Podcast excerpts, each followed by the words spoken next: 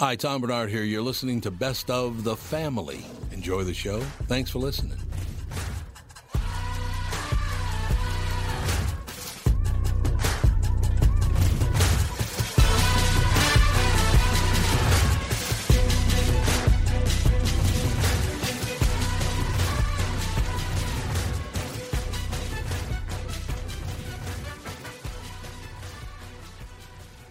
Michael Bryant, Bradshaw and Bryant. What's the latest? Uh, we're just trying to represent people who've been injured through no fault of their own. We're trying to talk to them before they talk to an adjuster or before they take a settlement that isn't something they should get based upon their injuries. How many people are out there in different, not in the law business, that love to run around scaring people before you even get to them? Well, adjusters will want to settle cases and they want to close files. So, based upon that, they do what they have to. Um, I think there's a lot of circumstances where they probably act as attorneys where they're not attorneys and they try to explain people's rights or they give them a certain view that if they look at it, and what I always say is this if the adjuster really truly thinks the offer they made makes sense, they'd have them come see us, you know? And that's exactly my question is you have to understand who has the best, your best interest in mind, correct? Well, you want to know what your rights are. You know, whether Yep, or not you yep. decide you're going to hire us or not, that's a choice. It's a free consultation, and you want to understand what your all your rights are and what coverages you have. And plus the fact I hang out with you, so you got to be a good guy if I'm hanging out with you. Eh, maybe. okay. Ladies and gentlemen, Michael Bryant, Bradshaw, and Bryant. Walser Automotive Group, Walser.com, and Doug Sprinthal. Nissan news. This is exciting, and I'm glad Andy's here. We just got our first shipments at Coon Rapids Nissan and Burnsville Nissan of the all new 2021 Nissan Rogue. Dude, you need to trade. This is a brand new vehicle. It's got bird's eye parking. So when you're backing up, you hit the screen and it, it's like a spy satellite above the vehicle. Oh. It is and it's got Pro Pilot. It is cool. Trade your car in. Well, Melissa said she did like this one better than the last one, so maybe she'll like the next one better than this one. All right, be like Andy and Melissa and check out the Nissan Rogue. It's been a dream of mine to be like Andy ever since he was born. So yeah, check out these vehicles at Walser Nissan in Burnsville and in Coon Rapids, House of J Lo and the House of Dan Resch. Tell them Andy sent you. Walser Automotive Group, Walser.com. Start me up. What? Oh, so you're in a better mood? Things went well on the morning show, I'm guessing? No, the morning show was fine, except Okay. for, like I said, uh, well, let me run this by you guys, see if you wouldn't be frustrated as well. Frustrated. So on Friday, I had Let's to say deal. psychotic. Would you be psychotic over this? What? What? So anyway, so on Friday, I'm dealing with a couple of corporate people that just don't do their job. They don't check their work. They don't do their job. They just don't do that stuff. So all day last Friday, I was dealing with their f ups and their mistakes. The whole day on Friday, I had to deal with that. right? So it's supposed to be my time away from the company. But anyway, I dealt with that all all Friday. So then they they deliver my wife's birthday present yesterday, but didn't bother to tell us that they had delivered it. Didn't knock on the door. Didn't ring the bell. As a matter of fact, I had checked online just that day, and they said it wasn't going to be delivered for another at least week or two. A week or two, but then it showed up that night. Yeah, no email, nothing. Uh, he did not, or they did not, bring the box up to be under the covered area because it was drizzling a little bit yesterday, if you remember. Not a lot, but a little. Didn't bother to bring it up by the front door and just set it there. They left it in the driveway. So I'm dealing with that. And I just said, why don't people finish their work anymore? I just went through this on Friday. I then sit down and I'm going to watch Twins Classics, your Minnesota Twins. I want to watch a little baseball. Yeah. Right? Tis the season. Tis the season, but uh, they, they ran the 1980, uh, October 14th, 1987. I think it was game six of the World Series. I believe that's the one, the Minnesota Twins and the St. Louis Cardinals. Right? So I'm going to watch it. Kirby Puckett, Kent Hrbek, Tim Laudner, Roy Smalley, Gary Gaetti. The great team. All the great team, you know, Brunansky, that a hole. But anyway, moving forward from there, I look at the descriptor. Now, this is an international show uh, because digital goes around the world. You can watch Hulu in any country in the world, can't you? Pretty much. Well, probably not China. I don't know. They have their They own have a Hulu version. There. Probably. They've got the Hawaii way or whatever it's called. Wait, wait. Huawei? Yeah. Huawei, that's what it, what's called. Well, that's something else, but yeah.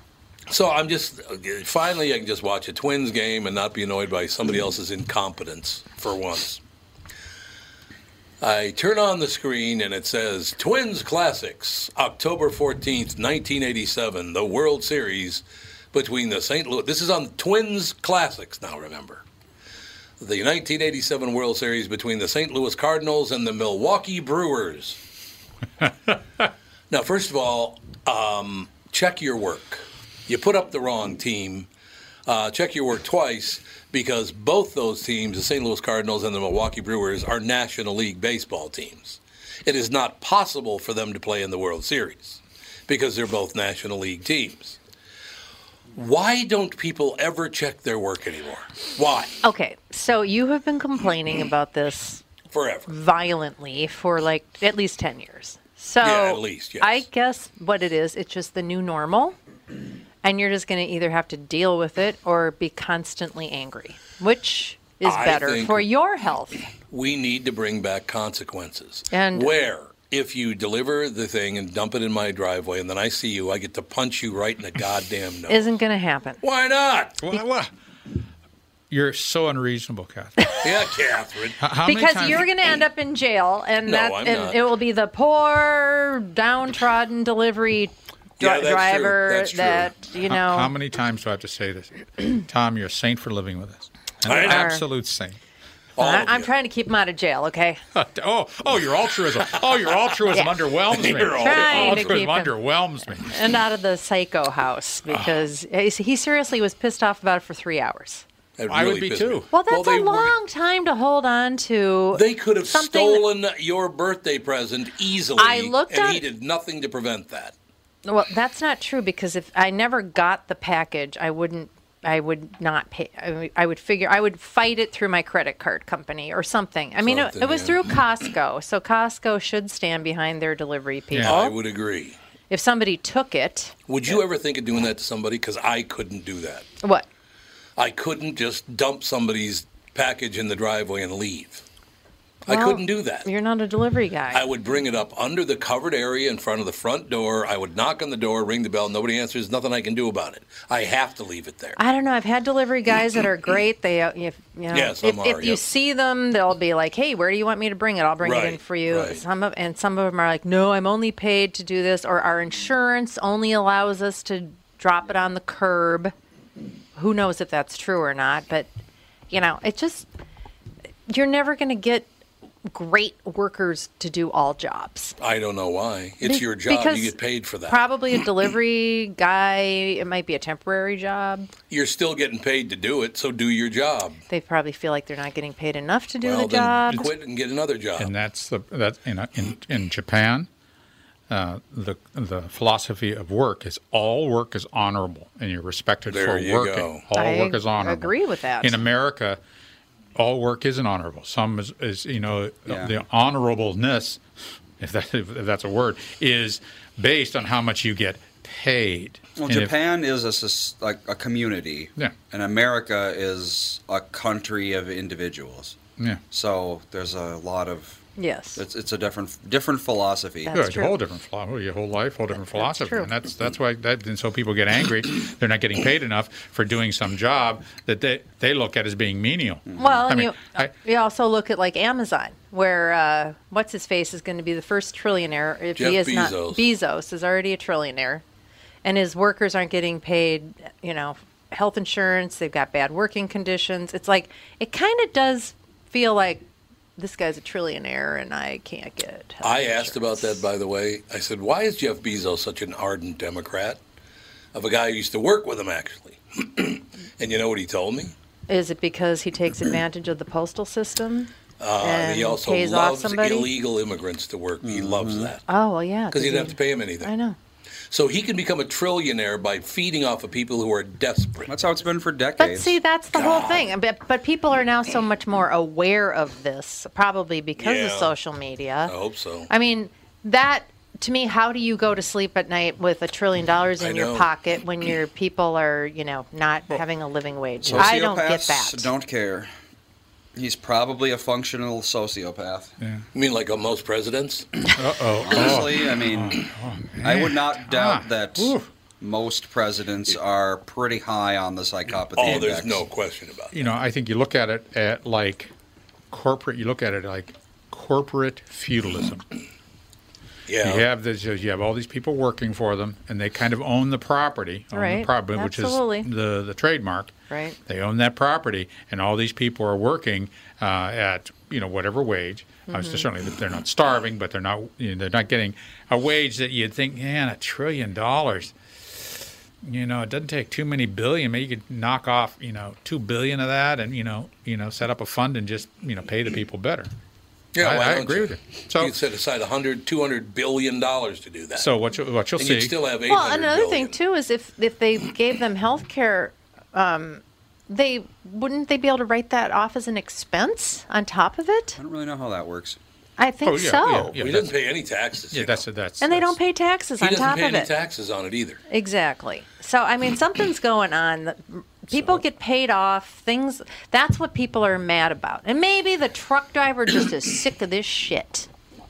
We live in a townhouse. It doesn't like Oh, man, I gotta don't move know. over. I want to move over a little I'm bit just here. Oh, saying. whoa. She, she came out of her chair, Tom. She came out of her chair she did. across the, t- the table at you. Well, every Whoa. every time I order something on Amazon, I hate myself a little more. I know, I know, I know. I've So- ordered. I've been I- ordering a lot fewer things on Amazon. I know. I try to do. Target because they're, you know, and Walmart. Walmart is Walmart. I don't do because I don't think Walmart pays their people all that well. I don't have know. bought one thing in my entire life from Walmart. Oh wait, well, as of our honeymoon, a couple things because Walmart is literally the only place within like 200 miles of where we went. But before that, I bought one thing from Walmart in my life, and that is cinnamon Pepsi Cinnamon Pepsi. which because you- they're the only you ones hate that had it. Didn't you hate it? It was gross, yeah. Didn't Walmart like try to go up against Amazon? Kind of. Well, they- Wasn't- They tried, Wasn't yeah. that what Yeah, was they that had called? What was that called? Jet. Was it Jet? I think it was I think Jet. it was But if you if you search for something on the internet, if it's a product on the internet, Walmart's um, Walmart's um, service will come up. Walmart's delivery service, virtual service will come up. yep. Their it store will. comes up. So so they are entering into that, and they're just trying to they are trying to compete with uh, Amazon. But you know, it's got the, the the unions are going to come in, and uh, they if they unionize uh, Amazon, boom, problem solved. This could be very cool. We'll take a break. Coming right back on the other side of the break. Steve Sto- uh, Steve Stoliar. Raised eyebrows. My years inside Groucho's ho- house. I'm gonna love this. Oh, I thought you were talking about Nancy Pelosi. That too, yeah. Hers are oh. raised up about six feet now, so that'd be good. In any case, we'll be back. Steve Stoliar with us next. The family. Tom Barnard here with my buddy and CEO of North American Banking Company, Michael Bilski. Great to have you here, Michael. Always great to be with you, Tommy. Michael, we've talked before about the XCheck app at North American Banking Company, where you can send money to your friends and family directly from your account to theirs for free. I imagine people are using it a lot these days, huh?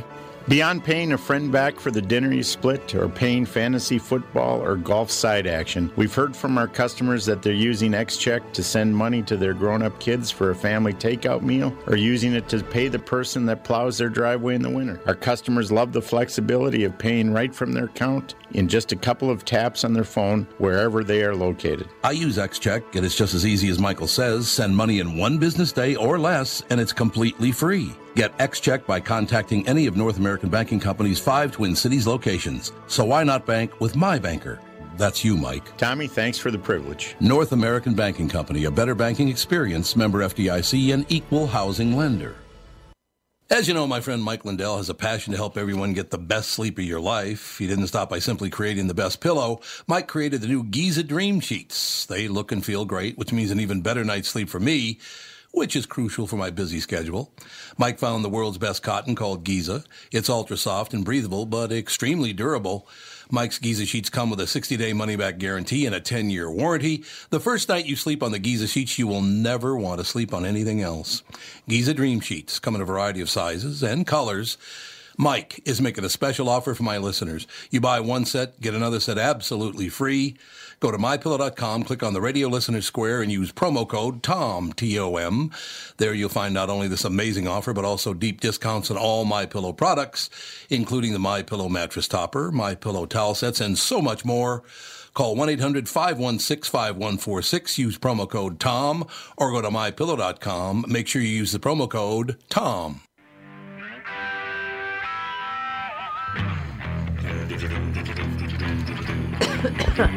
Excuse me. Ladies and gentlemen, we are back. Our very special guest, Steve Stoliar. The book is called Raised Eyebrows My Years Inside Groucho's House. I, I have to warn you up front, Steve. You're being interviewed by a guy who's jealous, sad, everything I could possibly be because, my God, being around Groucho, what a dream come true. That, you know, one of the best compliments I get uh, when people who read the book is, "I hate you." I, I would hate me too uh, if I met me and hadn't gone through that experience because at the time I was like the world's biggest Groucho fanatic, and all I ever wanted to do was shake his hand and thank him. And instead, I got pulled into this remarkable atmosphere where I worked for him inside his house the last three years of his life and was able to spend countless hours of quality time talking with him and meeting his friends and people he worked with in the 30s and 40s and it just it, it, uh, I never took any of it for granted. It never got uh, pedestrian for me. So uh, I, I accept your envy and jealousness in the spirit in which it was given. Thank you, Steve. I appreciate that. I am one of those guys. As a matter of fact, Andy was the one that uh, that called you on the uh, just a couple of minutes ago to put you on the air. Andy is our son. My wife is here, uh, and family, close family friend with us, Dr. Basham as well. We just watched uh, Laurel and Hardy's The Music Box and Way Out West. I'm sorry, Steve, but you cannot beat that comedy of the Groucho Marx, Laurel and Hardy era. You can't do it. No. And it's funny you mentioned Laurel and Hardy. Well, first of all, Groucho toured with them Right. in 1942 on the Hollywood Victory Caravan, which was a bond-selling drive. They they were on a big train crossing America, and uh, he liked Laurel and Hardy personally. And then, as an example of why people mistakenly think every every celebrity knows every other celebrity and everything about Right. them, Groucho was once uh, pulled over for speeding, and the the cop recognized him and said, "Let me ask you a question. Why aren't there more Laurel and Hardy movies on TV?" First of all, I guess insulting that he wasn't saying why aren't there more Marx Brothers movies, but the idea that because he was Groucho Marx, he would know why there aren't more Laurel and Hardy movies. Sure, abs- But absolutely. yes, the stuff holds up well, I think, after all these years, except uh, you run into the politically correct crowd that have sort of retroactive political correctness, where they say, why does Groucho have to ogle those attractive women? And uh, I don't know, I, it's just, it's inappropriate, some of the, that awful word, inappropriate. Yes. But for those that can get past that and having black porters on trains and Jewish pawnbrokers and all those uh, ethnic caricatures that were just a staple of entertainment for a century, uh, I think the stuff stays remarkably fresh. And in the case of the Marx Brothers, I think it was a really seamless blend of of really intelligent verbal comedy when you have people along the lines of George S. Kaufman and S. J. Perelman writing your material, and then just the physicality. There's you know Harpo's pantomime and things like uh, wallpapering Esther Muir into the wall with paste. You have this you know broad physical comedy, uh, and then this really clever clever stuff that separates them from you know the Three Stooges or the Ritz Brothers. Yeah. And I think a lot of it stays really fresh after all this time.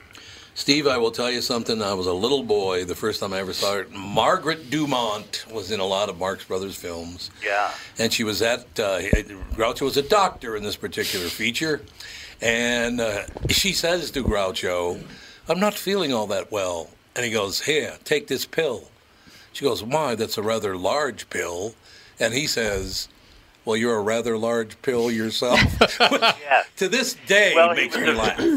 He was a veterinarian in a day at the races who's called in to save the sanatorium that's run by Margaret Dumont. And Wonderful. the bad guys are skeptical of his credentials. But, uh, yeah. It's brilliant stuff. The stories. Is it true, Steve, Yes. that Groucho and his brothers went to Jack Warner's office for a meeting? He wasn't there, so they started a fire in his office? Uh, Irving Thalberg. Oh, is that who it was? Irving Yes. Thalberg. Okay. Yeah, you know the the the character of the Marx Brothers on screen is that they're irreverent and they poke fun at stuffiness and formality. And Thalberg was a very serious man, and he was he was very strict about money and time and all this stuff. But and the Marx Brothers just felt like. Uh, you know, we don't like to be kept waiting this long. We don't care who he is. We were big Broadway stars, and we were big stars at Paramount.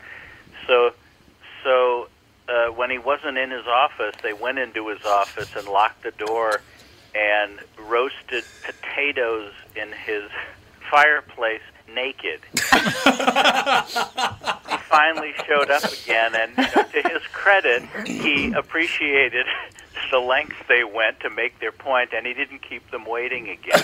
Well, But they see. would, you know, people don't do practical jokes like that anymore because I guess you know they end up being fired or sued or it's frowned upon or something. But it's always wonderful hearing these stories that people would do these outlandish things to make a point, and that was certainly true of the Marx Brothers.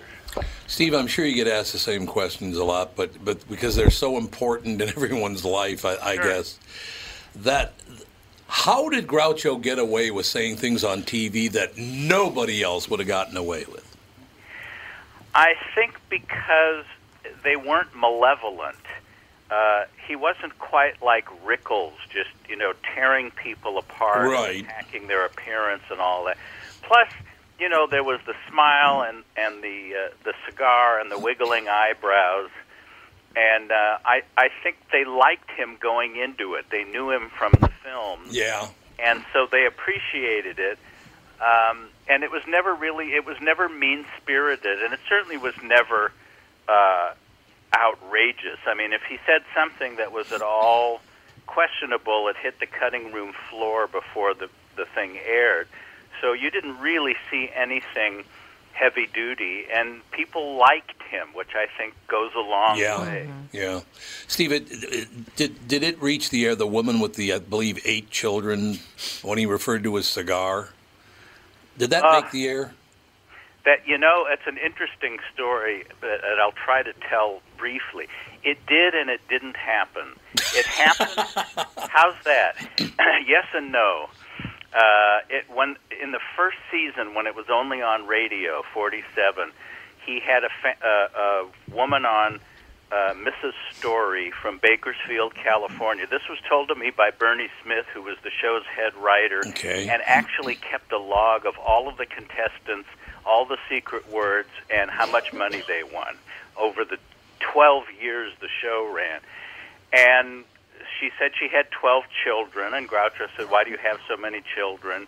And she said, Well, I believe it, it's our purpose on uh, God's purpose on this earth is to have children, and I love my husband. And he said, "Well, I take it. I like my love my cigar too, but I take it out of my mouth once in a while." now, that got a blast of laughter from the studio audience. Oh yeah. Yeah. But of course, it never aired on radio, but oh. word of it got out. So you get a lot of people who say, "I'll never forget that." I remember sitting there watching that. Yep, It's like yep. you either have come to believe you remember it, or you've heard it so often. The same thing with uh, Dr. Rodale dying on the Dick Cavett show. Right. It never aired, but people say, "Oh my God, I was sitting there." It's like, no, you're either lying or you've come to believe it. So the same thing with the cigar thing. People will say it's apocryphal, and it's like, well, it's in the sense that it wasn't on television and didn't air. It's apocryphal, but it was uttered and remembered, but never saved in 1947. So that's the short answer to your question. Did but they- I, yeah, it's wonderful. Did they ever break up or have big studio problems like it seems like everybody did back in those days or still do? But Uh, break up? You mean amongst themselves? yeah, did anybody Or- say I'm going to be the star and go off and be No, the, you know it was interesting. They really they didn't have ego problems that way. However, Chico, and that's the correct pronunciation of his pronunciation of his name because he Huh. chased chicks. and caught a great many of them. Uh, he, Wonderful. he used to say to his wife, he used to say, "Honey, they're just mistaking me for Harpo because they look similar without their wigs." Oh, and then uh, he w- he and his wife were waiting for an elevator, and the door opened, and a woman came out and and stuck her finger in Chico's cheek and said, "Hi, Chicky Wicky." and after she left, Betty Marx said, uh, "Don't tell me she thought you were Harpo."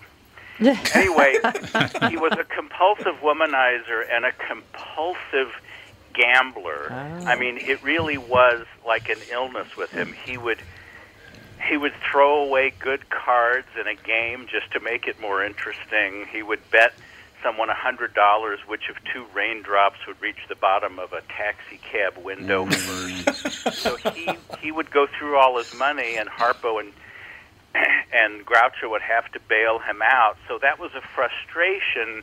It was sort of an ongoing problem with Chico, but there was never acrimony like "I'm sick of working with you" or "You you Right. keep putting hmm. us through this." I think it was. I think when they did break up, it was just like they got tired of doing the same thing over and over again. Um, I know Groucho said when he was doing a night in Casablanca in 1946, he's already 55 or 56, and Chico and Groucho, Chico and Harpo were older than him. And he was uh, hanging from an airplane, and he just thought there's got to be a better way to make a living. yes. Steve, So I, I have a question. and Harpo went on. Uh, they would tour um, Vegas and different clubs and do music and comedy. And then Groucho wisely got rid of the grease paint mustache and grew his own, and that's when the whole second career of You Bet Your Life took over. So it was never an acrimonious thing. It was just like facing the music. That makes total. Steve, do you, do you have a few more minutes? Uh, because our, our, our time has run to an end, but we'd love Oh, we'd love to hold sure. on if we could. Sure. All right, we'll be back in like two minutes more with Steve Stoliar. Is it pronounced Stoliar? It is. I was ready to correct you, but you got it right, and I had nothing to say. A rare I have nothing to, well, I have nothing to say. Uh, we'll be right back. we'll be right back with the family. Tom here for Shift Real Estate. Last year, about this time when we were making plans for Key West, I met the folks from Shift Real Estate. And when I heard the Shift story, it made sense to me. It made sense to my kids and it makes sense to pretty much everybody that's heard about them. Shift Real Estate saves home sellers thousands of dollars on real estate fees. How do they do it? Shift lists for a flat fee of $5,000. You work with a full-time salaried agent. They take professional photos and videos of your home, list it on the MLS and market your home online, all for a $5,000 flat fee. Call Shift Real Estate and tell them about your home. Tell them that you heard me talking about it, and they will tell you how you can save $10,000 or more when you list with Shift. It's the common sense way to sell your home. Visit shift2sell.com. That's shift, the number two, sell.com. Because life is expensive enough. What's more important than reliable plumbing? Having someone you can rely on in case it ever needs attention. Hi, Tom here for Sabre Plumbing, Heating, and Air Conditioning. Look, you don't want to mess around with leaks or shoddy installation or repair when it comes to plumbing. Sabre is the largest installer of Moen fixtures and Rheem water heaters in Minnesota. They're dependable pros who get the job done right. So when plumbing happens, call Sabre or visit saberheating.com. Northern Metal Fab, right off the interstate in Baldwin, Wisconsin, is a custom job shop specializing in large scale projects. Northern Metal Fab is now hiring for all positions, including welders, painters, and inspectors, to provide quality craftsmanship to their customers. Northern Metal Fab is growing, and their growth is your opportunity. Northern Metal Fab offers competitive pay, excellent benefits, and more. Apply online today at nmfinc.com. That's nmfinc.com. Northern Metal Fab is the equal opportunity employer. Guess this one's got a bit of build up. Yeah, apparently there's a build up. Steve Stoliar, our special guest, ladies and gentlemen. You know, Steve, we've uh, during the break there, we're sitting there talking about the Marx Brothers. We're talking about Laurel and Hardy. Then we started talking about the Three Stooges. Mm-hmm. I do hate you. I want you to know that. Thank you. Thank you. Again, I accept your hate in the spirit in which it is hurled at me with the Best possible way. What a great life. So, this segment, if you have a few minutes, I'd like to hear about your experiences. And thank you so much for being patient with us about talking about, because we're obviously huge fans, and it's very exciting to talk to anybody about Groucho Marx, believe me. Oh, it's my pleasure. Believe me, I've got I got the whole spectrum of people's familiarity with the Marx Brothers, uh, doing various radio shows and podcasts and so on. And initially, the publicist would just say, "You're going to be on in uh, in Cleveland and at 4:30 a.m. your time," and I'd set my alarm and get up. And you never quite knew what the level of familiarity was. And I remember one guy, and I swear he was serious. He said, "Now let me ask you this: Which was the brother that played the harp?" Oh, yeah. And I wanted to say, "Take a wild guess," but I was civil and explained the, names and all that. So oh uh, it's a pleasure to talk to someone that that uh, loves and appreciates the Marx Brothers in, as we now rocket well into the 21st century. Yeah. That was something else that, uh, you know, Groucho was born in 1890, so he was literally a Victorian. Yeah. Uh, I mean, she was was- was on the throne for another 11 years. That's Uh, they were all born in New York, but I came to appreciate Groucho not just because he was that man, the one with Margaret Dumont and uh, Thelma Todd and and all that cavorting, but he was this man from 1890 whose firsthand memories went from before the Wright brothers to after the moon landing, Jeez. which is just a staggering chunk Yeah. of American history. I said to him once, uh, "How far back do you remember?" And he thought a moment and he said, "I guess the Spanish-American War, well, '98." probably true. Even you know, as you might know, the Marx Brothers started off as a singing act before they threw comedy into it. And Groucho actually was on the bill at the Metropolitan Opera House in New York. Uh, same bill as Enrico Caruso. God. And it was to raise money to help the victims of the San Francisco earthquake of 1906.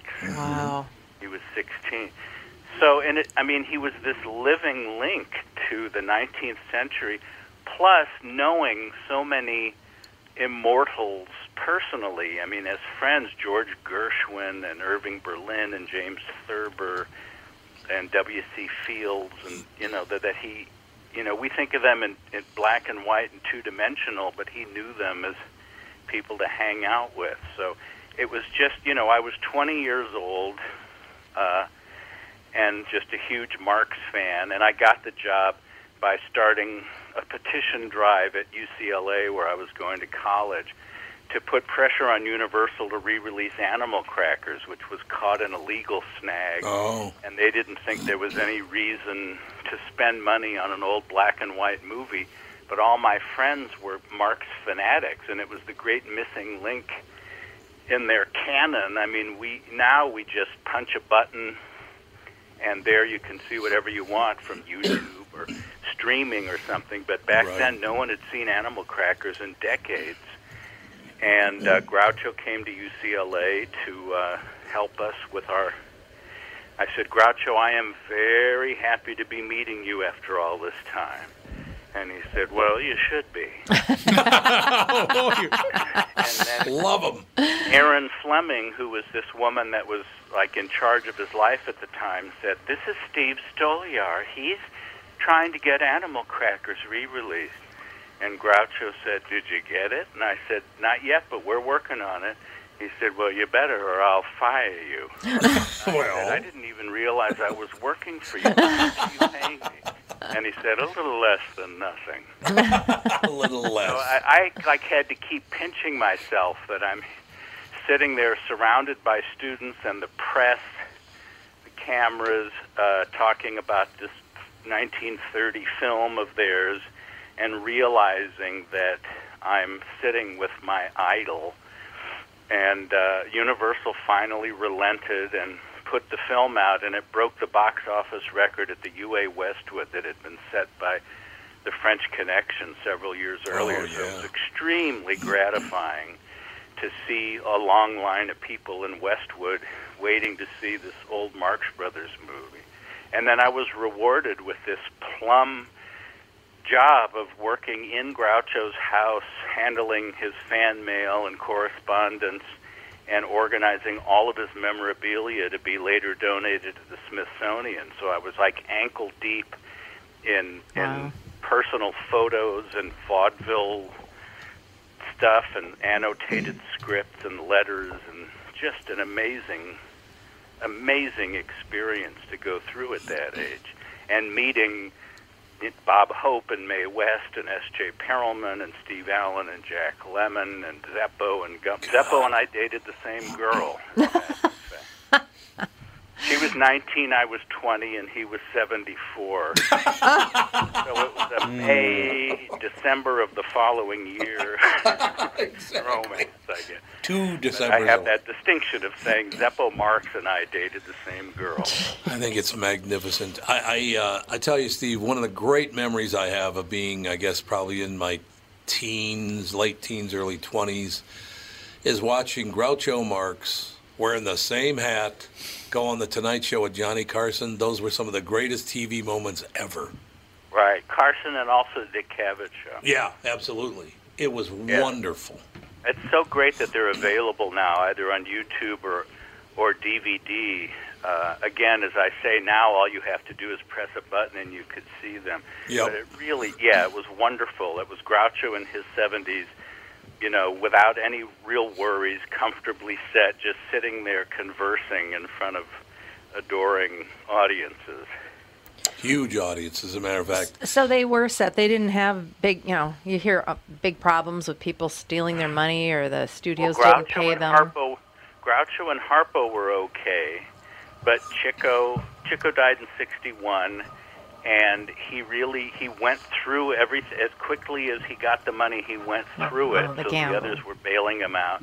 And Zeppo kind of picked up where Chico left off in terms of gambling and womanizing. Uh, he he at one point was married to Barbara, who divorced him for Frank Sinatra. Oh, Barbara, yeah, the very famous They met Barbara. in Palm Springs, where Zeppo and Barbara were living. So she dumped him for Sinatra. Well, Well, then he dumped her for uh, what's her face? Uh, what the who did he? Sinatra did. Yeah, you know, who was he married to again? The young, much younger woman. don't. Oh, Movie. Mia Farrow. Mia Farrow, years yeah. earlier. That was years earlier, though. That's right. Steve Stoliar, ladies and gentlemen, uh, T- S T O L I A R. Steve Stoliar. The book is called "Raised Eyebrows: My Years Inside Groucho's Heart, uh, House." Groucho's house, not Yeah. hearth. That would have. That was me. that was me. He's in my heart. You're in my heart now, too, Steve. okay. Raised Eyebrows, My ears Inside Groucho's House, Steve Stoliar, S T O L I A R. You can get the book everywhere, particularly on Amazon, obviously. Steve, we got to have you back on again. We need to talk comedy more often. It was my pleasure. I'd be happy to ramble on about whatever you like, Tom. You're, a, you're a good man. I don't hate you. I love you, Steve. I just want you to know I love Oh, you, pal. now you've ruined it. You've spoiled it. Thank you very much, guys. Thank you, sir. Have a good day. Bye. All right. Bye bye. Michael Bryant, Bradshaw and Bryant. What's the latest? Uh, we're just trying to represent people who've been injured through no fault of their own. We're trying to talk to them before they talk to an adjuster or before they take a settlement that isn't something they should get based upon their injuries. How many people are out there in different, not in the law business, that love to run around scaring people before you even get to them? Well, adjusters want to settle cases and Right. they want to close files. So, based upon that, they do what they have to. Um, I think there's a lot of circumstances where they probably act as attorneys where they're not attorneys and they try to explain people's rights. Or they give them a certain view that if they look at it, and what I always say is this: if the adjuster really truly thinks the offer they made makes sense, they'd have them come see us. You know, And that's exactly my question is you have to understand who has the best your best interest in mind, correct? Well, you want to know what your rights are. You know, whether Yep, or not you yep. decide you're going to hire us or not, that's a choice. It's a free consultation, and you want to understand what your, all your rights are and what coverages you have. And plus the fact I hang out with you, so you got to be a good guy if I'm hanging out with you. Eh, maybe. okay. Ladies and gentlemen, Michael Bryant, Bradshaw, and Bryant. Walser Automotive Group, Walser.com, and Doug Sprinthal. Nissan news. This is exciting, and I'm glad Andy's here. We just got our first shipments at Coon Rapids Nissan and Burnsville Nissan of the all new 2021 Nissan Rogue. Dude, you need to trade. This is a brand new vehicle. It's got bird's eye parking. So when you're backing up, you hit the screen and it, it's like a spy satellite above the vehicle. Oh. It is and it's got Pro Pilot. It is cool. Trade your car in. Well, Melissa said she did like this one better than the last one, so maybe she'll like the next one better than this one. All right, be like Andy and Melissa and check out the Nissan Rogue. It's been a dream of mine to be like Andy ever since he was born. So yeah, check out these vehicles at Walser Nissan in Burnsville and in Coon Rapids, House of J Lo and the House of Dan Resch. Tell them Andy sent you. Walser Automotive Group, Walser.com. Ooh. We're trying to figure out which one. Only my son, Hello, the three hello, black men in the room, would play the Testing. song White Room. Amazon Music played this song. You know Blame? Jeff Bezos. People are exposing themselves every Should day. we, should we tear the studio up? Should we, burn, Yeah, should you burn it down? Is this where we? should we burn it down? Yeah. That's so fun. How great is that? that those songs come up on a random basis. They Yep. just pop I up. just- You don't pick them. I just hit play and it plays a classic rock song. White Room. Oh boy. and your new host. Right. You're new host, ladies and Welcome to the family with Tevin Pittman, your host. Okay, very quickly, I got to tell Alex this before we, we launch into what reality is in the world. Uh, uh, you know, outside of politics, Hollywood, and news, which is not real, none of it. This would be reality. This is the real world.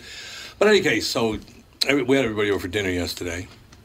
And this is one of the reasons why you should focus on living your life rather than, you know, anticipating COVID or, or riots. You know, the protesting part's great. You should protest. This is America. But so they're all leaving. Fawny just turned four last Tuesday. And she comes up to me, and for the very first time ever on her own, without prompting, she walks up to me and says, Bop Bop, I love you very much. Aw. And I will never forget that as long as I live. That's, that's what I'm living for. You know, when you can have some kids, What though. a soft ass. Uh, no time soon. no, time soon. That, that you know of? Oh, that's nice. In any case, ladies and gentlemen, we are here for a very specific reason because I keep reading these things in the newspaper and seeing them on television and Hollywood giving money to rioters, not to protesters. They're giving money to rioters, which I don't understand. So we wanted to show you what real life is all about. That there are people out there in the world that have friends, and pretty much everyone in this room, either if you're not related to me, you're my friend, and hopefully I'm your friend. That it's not about oh, it's never going to get better. It's just horrible. Uh, oh my, uh, we're going to be separated forever. Here's a good example of what I'm talking about. Star Tribune, would you get somebody, get a white guy that grew up in the ghetto or something? You got to get somebody, right? Here's the headline Riots, arson leave Minnesota communities of color devastated. You know, the average dumbass white person that reads that's going to go, yeah, typical, once again, it's all about black people. Why do they do that to you guys, do you think?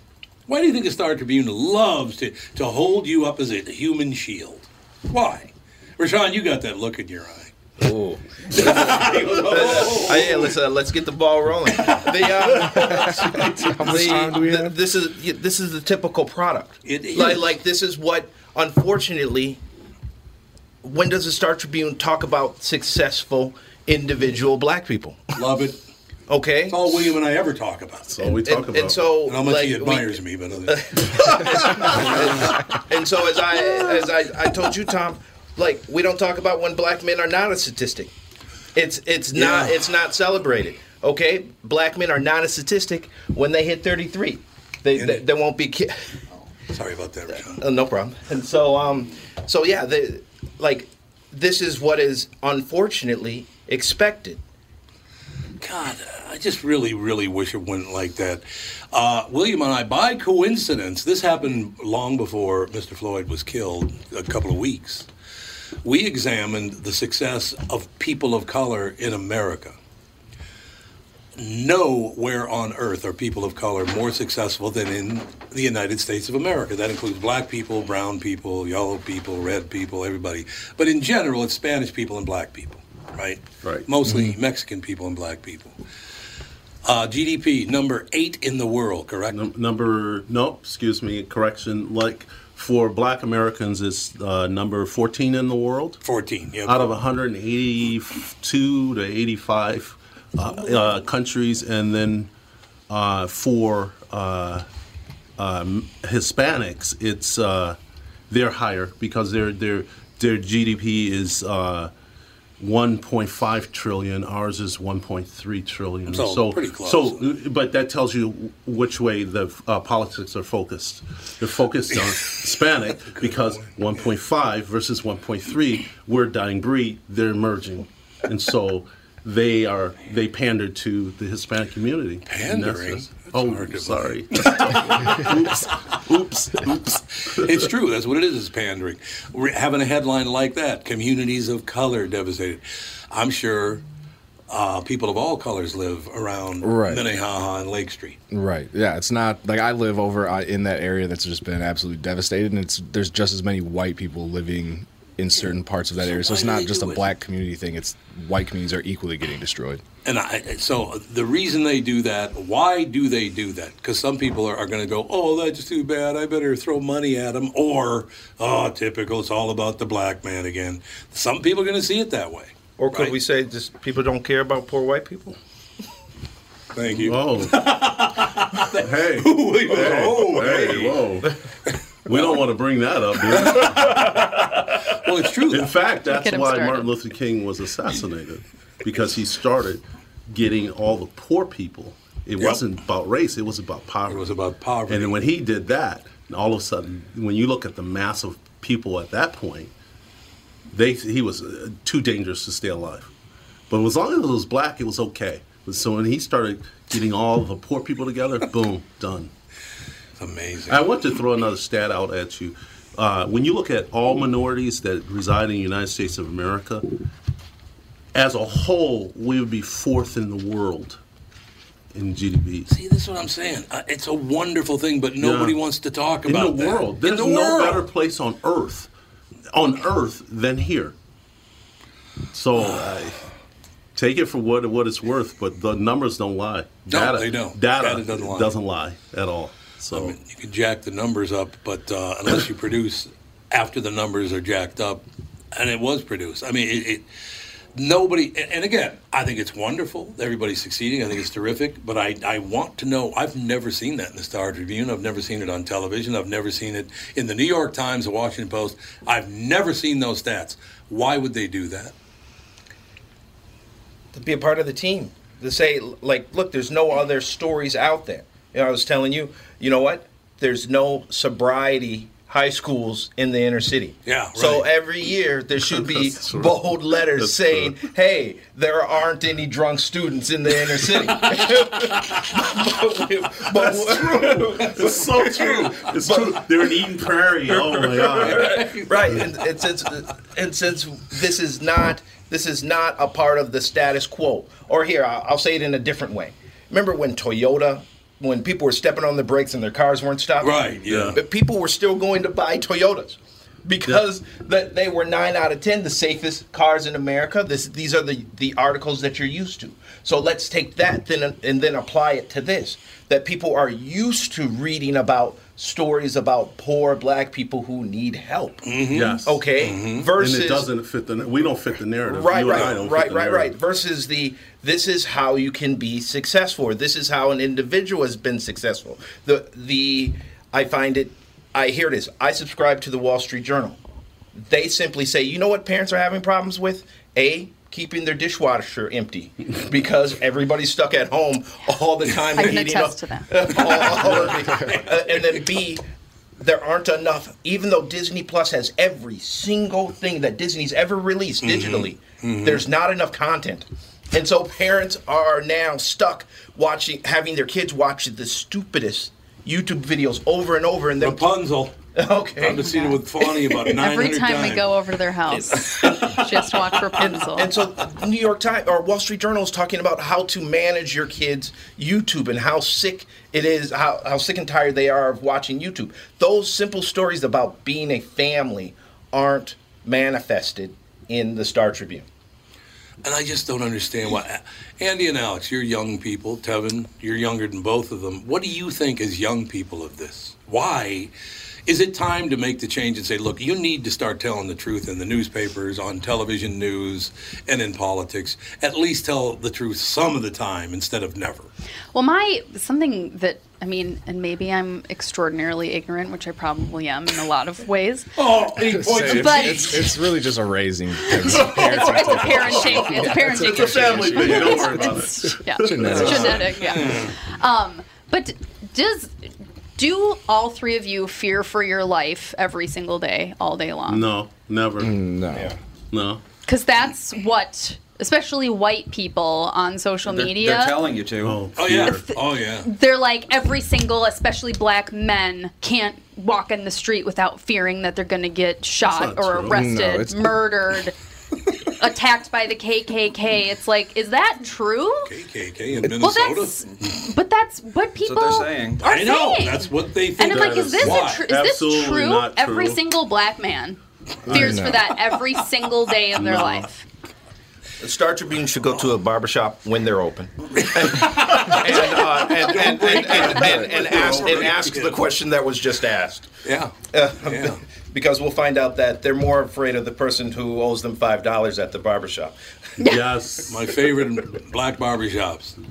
Muhammad Ali. Muhammad Ali, my ass. Joe Louis. I love that so the uh, I mean, you bring up a great point about fear. There's, Yeah. and and that's just not true. It's just not true. I fear. I grew up in the Detroit riots in 1967, and my my father was a police officer, and I remember having you know laying on the floor at night, no light. You couldn't turn the lights on. In, in your house, they otherwise they would shoot them out. You oh had to go in the house, turn off the lights. You operated in darkness. That's a crazy feeling. You look out, peek outside, and I was about, I was seven years old, so it's still fresh in my mind. And I would see the tanks going down the street. I would see the snipers on the building. I would see the shooting. It was just, it was, it was so devastating. But in the end, Detroit still hasn't recovered from that 50 something years later. Mm-hmm. Think about that. And that's what people don't understand you burn up your neighborhood and when the targets when the cubs when the you know the, the holiday gas stations when they leave your area and they employ a lot of people in that area people that walk to work when they leave it takes a generation or two to get them back and that's what's going to happen if the community doesn't rally around the situation and build it up quickly because the longer it sits there with uh, burnt out buildings the longer it will sit there and that's going to be the tragedy of all of this. Well- the people the people in the area will be left holding the bag while your outside influencers as they would say uh, get pack up the cars trucks whatever and return back to where they came from So are you asking the mayor to double the size of the third precinct? it sounded like from where I'm sitting. Be back stronger than before. It really is, isn't it? It really is. Tom, can you tell us about the fire on the north side when you were 15? I was 15, 1967, same year that, that William's talking about. Standing there as a 15 year old, I was with three of my friends, and we're just standing there, and everything's on fire. I mean, everything's burning up. You remember it? I yeah mean, Why? Why was it on fire? because the Civil Rights Act had been passed in 65, and then there was some unrest down in Memphis. For, was it Memphis that was first? I think it was Memphis that was first.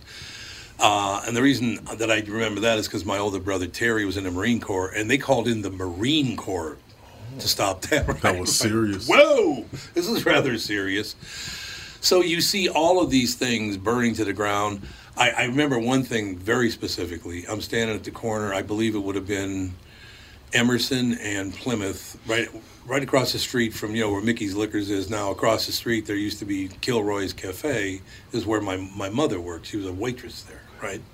And basically, as a little boy, I could hear her in the kitchen. She didn't know I was listening. She'd go, "Well, another hooker stabbed a guy to death at the restaurant tonight." I'm like, "Wow!" I was like, "Oh, okay." Normal activity. It's normal activity, right? It was a tough area. But I'm standing there and I'm looking, and I heard the cafe wasn't on fire yet.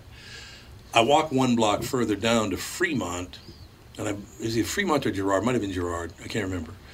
But there was a store that had one of those little windmill things that would turn. It was like like a fan, only that it would it would be like this, and it would turn, and it Mhm. said "buy black."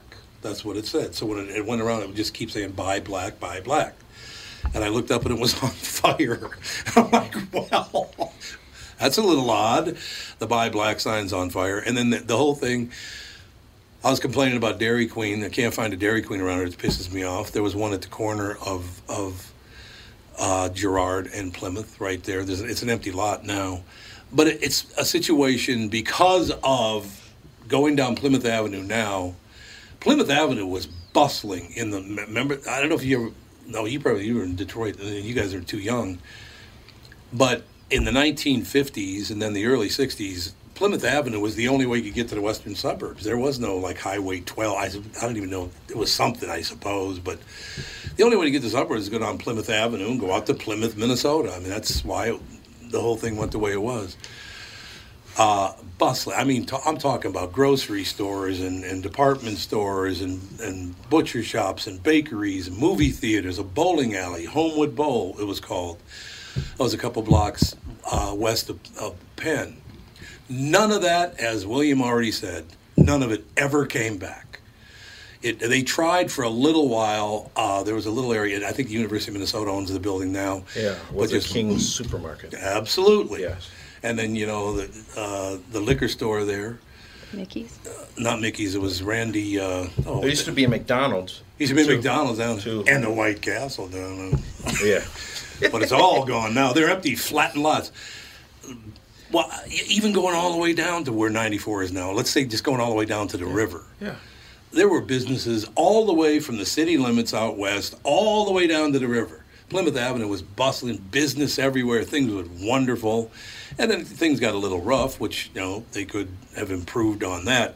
But none of that, as William said, ever came back. Well, yeah. None now, of it. anytime they try to bring anything in, like they've tried to bring a co-op in to North Minneapolis, and it, Didn't work. in the middle of it getting built, it's shut down. Yeah, on Golden Valley Road in Penn. Yeah. Yeah, I, was, I was just informed that my Dinkytown store window got shattered, even though it was boarded up. Just now? Oh, William, Wow. Jesus. So ugh, now I'm pissed. Oh, now, Now I get to I'm sit- pissed. Now I get to sit next to Nah, him. I'm pissed. That that's not. Oh, that's Oh, sorry not to hear cool. that. That is not cool. Well, we'll take a break real quick. We'll be right back in about two minutes with the family. Tom Barnard here, and with me is the CEO of North American Banking Company, Michael Bilski. Michael, a lot of people have heard us talk about community banking over the years. We've been doing these commercials. What makes working with a community bank so different for your customers? Our business banking customers honor us by sharing how we're able to help them on any new project, how we are able to quickly get them the funding they need when others in town can't do it. We do it by taking the time to get to know our customers and the challenges they face. When your business banks with us, you are not just another account number. One thing I've always admired about North American Banking Company is how your team treats not only me, but my friends and family that bank with you so respectfully. Tommy, thanks for making me look good, like my team does. As you know, I have a face for radio. We take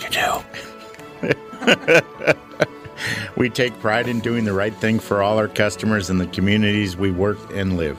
That's what we mean about being a community bank. Why not bank with my banker, North American Banking Company, a better banking experience, member FDIC, and equal housing lender. Dan Chesky is here from Dan Southside Marine to talk boats in February. 2021 is all about boat inventory or the lack thereof. Dan's has what you're looking for in the color and model you want. So get in and take advantage of the factory incentives and discounts February offers. Why should our listeners shop for a fishing boat at Dan Southside Marine? We have the latest models on display, like the new Revolution. It features rotational seating from Premier Marine and the new Alumacraft FSX crossover fishing ski. Both are getting tons of attention and grabbing sales from the competition. Dan Southside Marine is packed with pontoons from Avalon, Berkshire, and Premier with all the rebates and incentives we mentioned at the top. Get the family out this weekend and come see these amazing pontoons. And be sure to ask about custom rigged Alumacraft fishing boats this weekend at Dan Southside Marine during our February open house. Dan Southside Marine, six blocks west of 35W on 98th Street in Bloomington. Shop online at dansouthsidemarine.com. We're back, ladies and gentlemen. Having quite the conversation. I, the great thing about this is I have not heard these conversations before. JB came on the morning show. I didn't even know he was coming in. He just showed up at the door, and I didn't know how to turn on all the microphones and Yeah. stuff here, so he Oh, couldn't. yeah. He had to sit out there on his phone, and you told him, "Mute your phone." I got the message. It was great. But JB is devastated by it. JB, by the way, is one of the nicest men you'd ever want. Don't you think Absolutely. that JB's a hell of a guy, William? Oh yeah, I've known JB for. He's a wonderful guy. I'm young and he's younger, but you're young. I mean, compared to me, it's been a long time. JB is yeah, compared to you. no, JB is a great guy. I used is. to. I, I, I got to be honest. When when I first started listening to your show, because my friend Tom introduced me to your show thirty something years ago, I was like, was like, and JB's was on. I was like, JB, what's up? Like, why you sell out my people? Why'd you sell like, out why'd you black sell out my people? Why you on this with it. this dude? I love it. Then, as I listen to you more, I realize that uh, that uh, you don't see color, you see character. No, that's cool. exactly it. I wish, I wish I didn't. Uh, there would, you know. Let me just say something about that. I read, I read that, that headline that you know riots, arson, leave Minnesota communities of color devastated. These people don't know what they're doing there. I mean, they really think that's a good thing for, for black people to, to put that in the paper. That's how they think. I mean, they really do. They think, well, we gotta do point out, we gotta help, even though they know this is not true, as. Kevin pointed out already. They think they're helping black people. Uh, is that a college thing? They they let me into college one day and they said you got to go. so that was pretty much the end of that. Should have been a better athlete. No, listen to him now. Just saying. You know, just saying. Here's from a guy, not by the way, his entire athletic career, all he did was get in the way. Oh, Is that what offensive yeah. linemen do? Ah, baby! Come on, give me a hug, man. No, I'll, I'll, I'll stick up for He a very "No." integral part to. I'm not running around catching footballs if it's not for him blocking. So I'll, I'll stand up for him. I like he it. doesn't No, want I in the way. understand. He stands up. Thing- I, I think I think that uh, they everybody wants to help somebody, and when you're when you don't need their help, they wonder what's mm-hmm. wrong. And Ooh, so, good point. And so, Yeah. when they can't figure out what's wrong, they help kind of create a narrative that's saying, even though you are successful, you could still use more. Even though you do have a great job, well, you're not the president of the company, or even. And I don't see it because because the world I've grew, grown up in has been. Uh, I grew up during Martin Luther King era. Yep. And so I, I happen to also have his autograph, which is kind of nice. Oh God! hate to throw that in there, but Yeah, I- but it's one of the I- things I wanted to collect for about 20 years, and I finally was able to uh, get get enough enough of that to get one. But enough of that to get one. But it, it's Yeah. a it's a narrative. If you don't fit it, they'll they'll create reasons why you you should. Like like I, I don't get it. I don't understand. I grew up poor in Detroit. I played football here. I got a job. I worked hard. I became a stockbroker with, against all odds. I was the only black stock. I was the only black lineman. I was the only black stockbroker. I was the only. Uh, I mean, I've been like the only black person doing what I do because I chose to take a different path. Right. I didn't want. I it, somebody told me a long time ago, if you if you want money, be around money, understand money, and so that's what I did. So I became a stockbroker, and so I went into that field. And I mean, I've been called everything, Uncle Tom. You forget. They don't realize the history behind me. It's, uh, but I don't. I don't lean on it. And no, poor me. The, you just you open the door, I'll run through it. And so I'm. I'm. Not, I don't fit the type of of uh, stereotype that they want. Right. Oh, yeah. Because yeah. I don't need anything. Just show me the, the way and I'll go get it, right? Uh, and so when that doesn't happen, you, you get ostracized, you get uh, criticized, uh, you get uh, shoved to the side. What, what a lot of people don't know is that we also employ over 200 people in the communities that where our businesses are. And we don't make a big deal out of it because our mission from day one, we were doing fine outside of, you know, the two businesses that we're in, but our mission from day one is how can we help people, Right. and that's yeah. how we got in business. That, that's it, because there's times when we don't make money, but yet we employ a lot of people and they are able to pay their bills. And so that became our mission. So uh, because I don't fit the narrative, there's, they have no real use for me. Do you think that's the reason why you and I get along, Rashawn, Tevin, you know, JB, you go down the list of people? Because I don't fit the narrative of what a white guy's supposed to be. I mean, that's mm, very true. Well, remember No, no. we talked yesterday about what I figured out our secret was. I I What, what was, what was your secret? Yeah. Oh, no, I'm dying to no, know. no, oh, I'm no, dying to no, know. Not for radio consumption. No, no, no. I, I don't know. I, don't- The I, secret. No, Oh, I, I no, get the- it. Hold on. No. Now no, we don't fit on on this side. No, no, hold on, hold on. We we have all had a personal experience with lack of fathers in the home. Hundred percent correct. And so Yes. and, and so that and and that in our youth and filling that gap has created us into a different type of man. I there's no question I about agree. that. Or And- having having males in the house that weren't full functioning males. Right, right, right, They're right, right, right. That's they're not that's- really there. Right, right, right. And then we filled in that gap. Exactly. We filled in that gap in a way that it was long before our puberty. like Yes. long before our puberty. No we- doubt about it. We were we were the we were the father figures in our homes. We were the protective figures in our homes. And so that's that's our unifying thing. The one thing that I wanted to bring up in, in your comment first off is this is what we're seeing in the Star Tribune, what we're seeing right now is the laziest way to help. Yeah, no, that's very true. Very good. and um and when when you're young or when when you're young you are hazed in every aspect of life uh, in school and relationships everywhere and what i didn't know when i was young is that the hazing doesn't stop when you're an adult and so when you were hazed when you were um, on the football team, you were hazed when you were a stockbroker, and you're hazed being the only black guy on your block. And this and this is what this is what life is is a series of hazing. But oddly, some people there's a stage where we just thought it would end. Well, and so every day, Tom, you get on the air, you're like, "What's wrong with these people? How come these people aren't listening to me? Hey, what's up with the world?" And, know. and it's just like, "Hey, look, you're just at a different stage of the hazing. like, Yeah. like whether you're on top or you're on bottom, get used to the haters." So you think it's, it, it has to do with, and you, Rashawn and I talked about this last night. We talked for quite some time, and I told him that when my father was taken away, um, that I, I, well, that time because it would happen more than once. but anyway, I uh, was ten years old, and my brother was in Vietnam, and my father was in the hospital, and I went downstairs and slept in a chair by the front door for a long time. I was only 10 years old, but I was the oldest male in the house.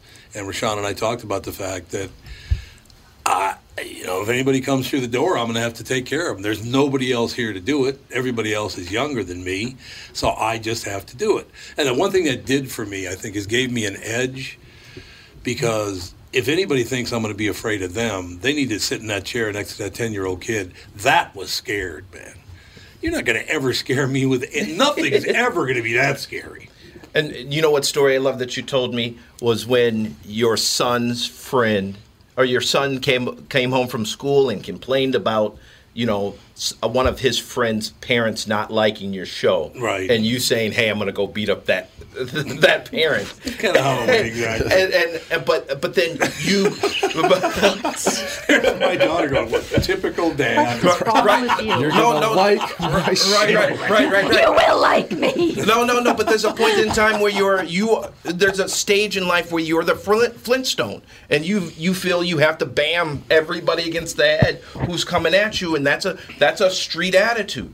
That's That's you that because I look like Fred Flintstone. Is that what you're saying? No. he just goes, no. No, no. But, but you're But not now the that- only one that went through that. I had to do the same thing. Yeah, right. Well, exactly. The same thing. This I kid understand. harassing my kid, and, and I, I went to the dad and said, "I'll, I'll beat you." Exactly, I'm not proud of that moment, you but I was like, "I'll beat you." That so is what you're not going to control your kid. Then maybe you and I should settle But- this. but- So my oldest kid, it was the first day of school.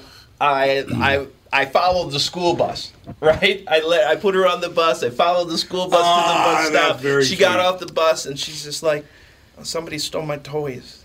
Somebody took my toys on the bus. So then I call the teacher, and the teacher's just like, "Well, why did you bring the toys?" I'm just like, "It's the first day of school," and it's like she wanted to bring her toys. bring the toys? Right, right, right. So you know what? You know what I did on the second day of, of when the school bus stopped. I got on the bus I and I was said, "Which one of you kids stole my kid's toys?" Ooh, I like. and and No they- wonder we all get along. And, and, and, and, and the, and the kid just went to the back of the bus and opened up a backpack and brought the oh, kid. there you brought, go. Brought Good. the toys back. I would call you a bully. Uh, really? I would call my. I effective. call myself bullying. You were a uh, bullying. But, but bullying is when I'm saying, "Give me your toy." Being protective is when I'm saying, "Give me my toy back." Uh, OJ got nine years for that. it's official. Give me my toy back. We'll be right back. Tom here for Shift Real Estate. Last year, about this time when we were making plans for Key West, I met the folks from Shift Real Estate. And when I heard the Shift story, it made sense to me. It made sense to my kids and it makes sense to pretty much everybody that's heard about them. Shift Real Estate saves home sellers thousands of dollars on real estate fees. How do they do it? Shift lists for a flat fee of $5,000. You work with a full-time salaried agent. They take professional photos and videos of your home, list it on the MLS and market your home online, all for a $5,000 flat fee. Call Shift Real Estate and tell them about your home. Tell them that you heard me talking about it, and they will tell you how you can save $10,000 or more when you list with Shift. It's the common sense way to sell your home. Visit shift2sell.com. That's shift, the number two, sell.com. Because life is expensive enough. Tom Barnard here with my friend John Schwartz, co-owner of AAA Movers, a family-owned part of the Metro since 1964. John, first off, when it comes to moving, not all companies are created equal. What are some of the scary stories you hear about other guys? Tommy, if you hire Chuck in a truck, you unfortunately are going to get Chuck service. AAA Movers makes it our mission to guarantee satisfaction with every step of what can often be a stressful time in your life, moving. We move 10 to 12,000 families every year. So from your price quote to the professional, respectful way we handle your life's possessions, we'll make your move easy. I like easy. By the way, this month, if you mention Tom Barnard or KQ, you'll get a free moving box kit with every move, and you'll save 50 bucks off with junk removal with Junk Luggers. Your move is always triple guaranteed with AAA Movers. That's their price guarantee, safety guarantee, and satisfaction guarantee. Call 612-588-MOVE or online at aaamovers.com. AAA Movers, you may not move every day, but they do. We're having too much fun. We are having too much fun with this, there's no question about it. Ladies and gentlemen, yes, you are right. You've never heard a radio show like this one ever before. Probably never hear one like this again. You don't think so? Not It's likely to completely unplugged. It is completely unplugged and it's totally honest. So I had a question for you. Yes, sir. Tom, uh, wh- when did you start working? 11 years old. I was a janitor at Diatine, which is now Zero Res building over just off Highway 100. Ah, hence the promotion. Oh, really? It's zero res now? Hence the I didn't know that. promotion. Hence the promotion. Zero Hence the res. promotion. Yeah, Diatine. I was 11 years old. So did you Wow. get fired from that job, or did you? I've been fired from every job I've ever had, John, and you know that. well, you know, the longest I've ever had a radio job before this one, it's been 35 years on this one, right? The longest radio job I ever held before that was nine months because I kept getting fired. all the time. Oh. The- Uh, when did you start working, Rashawn? Oh, um, boy. When I was 10, I had my, my corner lemonade stand. There you go. You know, and I was making good money at that. Um, Speaking of big dough, making hey, good money. You know, what I wanted, I could buy. Making Snacks- long snacks for Right, days. right, right. And then uh, when I was uh, when I was 13, um, I was selling video games, comic books, um, uh, out of my about- backpack. How about paper? No, I never had a paper route. I was selling. I never I did was either. selling From school.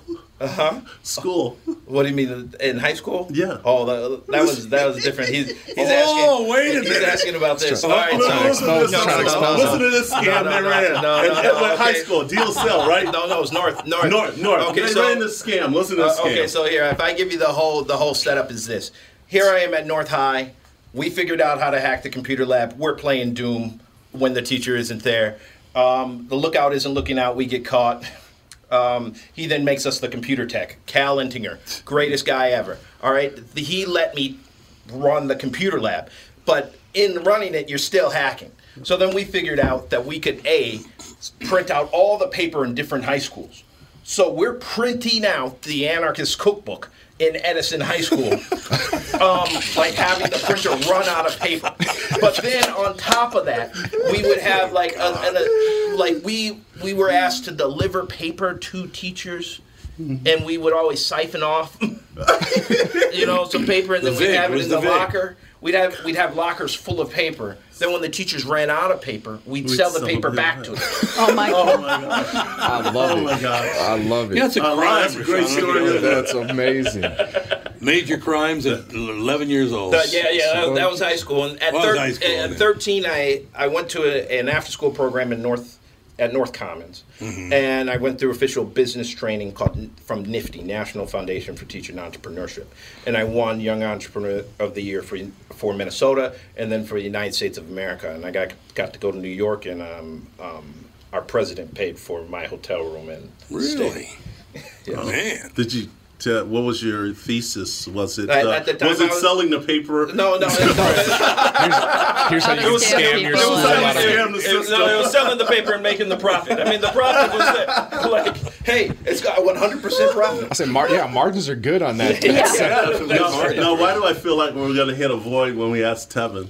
When did you start working? Um, I think my first job was Last like week? 13, Last years week? old. For, yeah, Oh my hey, God. okay, okay. I see, I see how this show's going. Okay, okay. No, my, uh, I think I wanted like a PlayStation when I was younger. My mom was like, "Yeah, you have to have a job if we're going to pay for Oh. your stuff," and so I was a busboy, big afro at Arden Hills, 394 in Lexington. Yeah, first yeah, job, yeah. yeah. Big afro? Had a huge. People used to take pictures with it. I and, know like, you cut your hair again. Old. Uh, don't worry about it. I'm not ratting out my barber. I had to get a haircut. They, uh, I've been giving my Oh. family haircuts I can out of our tell. house. Not me. Not him. My I mom I did had that. The dog's dog Your mom did that? Plants the blame. yeah, exactly. I didn't do it. I did Anyway, my kids and so dance. what age was that? I was like 14, 15 years old. Mm. My mom was the general manager of the restaurant, and so I got in there. Had to, I would have to ride down because she had to open the store. So I'd What be there like restaurant? Was Perkins, four ninety four. I know exactly. I used to live up there. And so I used to have to ride down with her because her shift would start like four in the morning. We lived an hour away, so I'd play like so. We would if I had a football game or something, sleep in the car till eight a.m. when I went in and started my shift, and then wait for her to get done and and come home. It was like every weekend we we're going down there. So Wow. it wasn't a hardship. I wasn't stealing paper from teachers or anything like that. But Well, I- yeah, not it was, it was, a thief it was a noble. It was a noble start. To, Somebody else stole to it. the I sold it. workforce. Oh, you stole it? Okay. Somebody I else see. stole it. I Okay. sold you it. sold it. Okay. Okay. Yeah, okay. Whatever. There's a statute of limitations on Big a lot distinction. things. Big distinction. Well, I, I, I asked the question. Uh, I started working about seven years old, shining Seven? shoes at Oh, the yeah. local barbershop and, you know, go pick up shoes and get paid, you know, quarter to shine them and things like that, mowing lawns, washing windows, running numbers. Detroit numbers.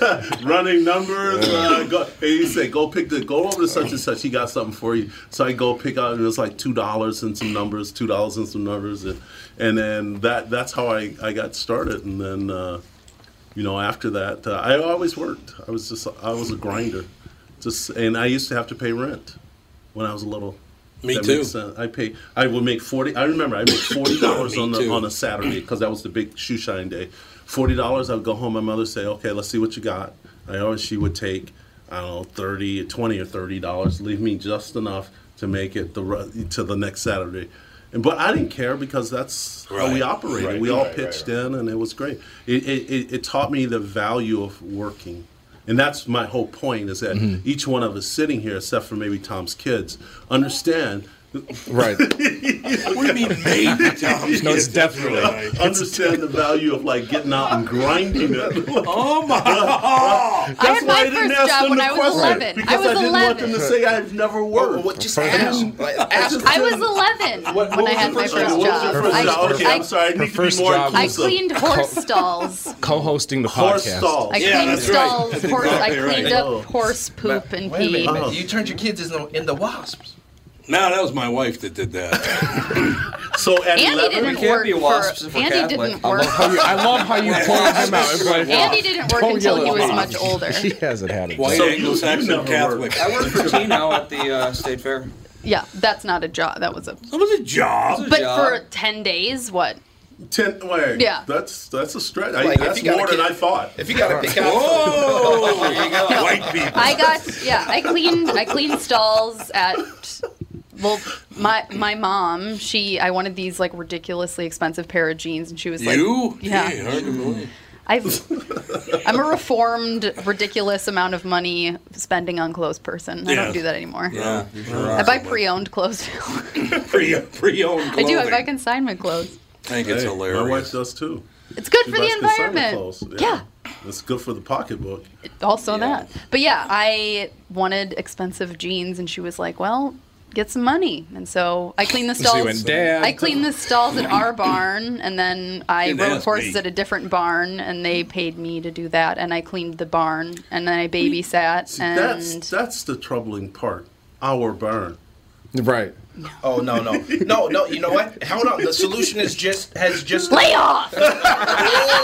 Oh, every- oh, I get it. Everybody else is fair game. Oh, except for us. Oh, people Poor here. Alex. Oh, I'm sorry. No, No but Alex I, I just I just heard the solution that the Star Tribune needs to have. But actually, this brings up another story, which I'll talk about in a second. But here it is. It's the kids' success section. What do kids need to do? They think that if you just go to school, that you'll succeed. yep. If you No, just you do go that. to That's not even and it's not just great. It's great not just observation. But what's the problem? It's illegal to do everything that we just talked about. now you Oh, have Child to have, labor. Oh, That's right. No, you have to have a, a That's true, license to sell lemonade. You, That's you, true. You, Oh, you, geez. you, you, Oh, know, yeah. you, you, you, you, you've got to be, you got to have a license to be a numbers man now. You've got to have. That's Yeah. true. It's Well, called the lottery. Yeah. Right, right. You you have to. You can't. If if Child Protective Services heard that you were in the car for two hours, um, back and Right. forth, they would take you from your mother. Like everything that we just talked about is now illegal. Yeah, it is. You're right. It's illegal. Great You can't do that. Why did they do that? Because it. I mean, it, obviously, you're not going to go to work in some cigar factory at 11 years old like the old days. But because one one child was clearly extremely hurt Oh, in yeah. all of these situations, that and so then you know It why became why the rule for everybody. Right, right. Why don't we have mm-hmm. onesies anymore? Okay, when when I was a kid, there was this large onesie that you zipped up, and then some senator's kid caught a, it caught on fire, and the kid got third degree burns. Then they got rid of them for several decades. Mm-hmm. Well, and now a lot of child's clothing is treated with fire retardants. Right, but before that, you know, Which is actually horrible. Is Yeah, it? Yeah, it's really bad for your risky health. anymore. Yeah. Yeah. That's going to do it. We'll talk to you on Monday with the family.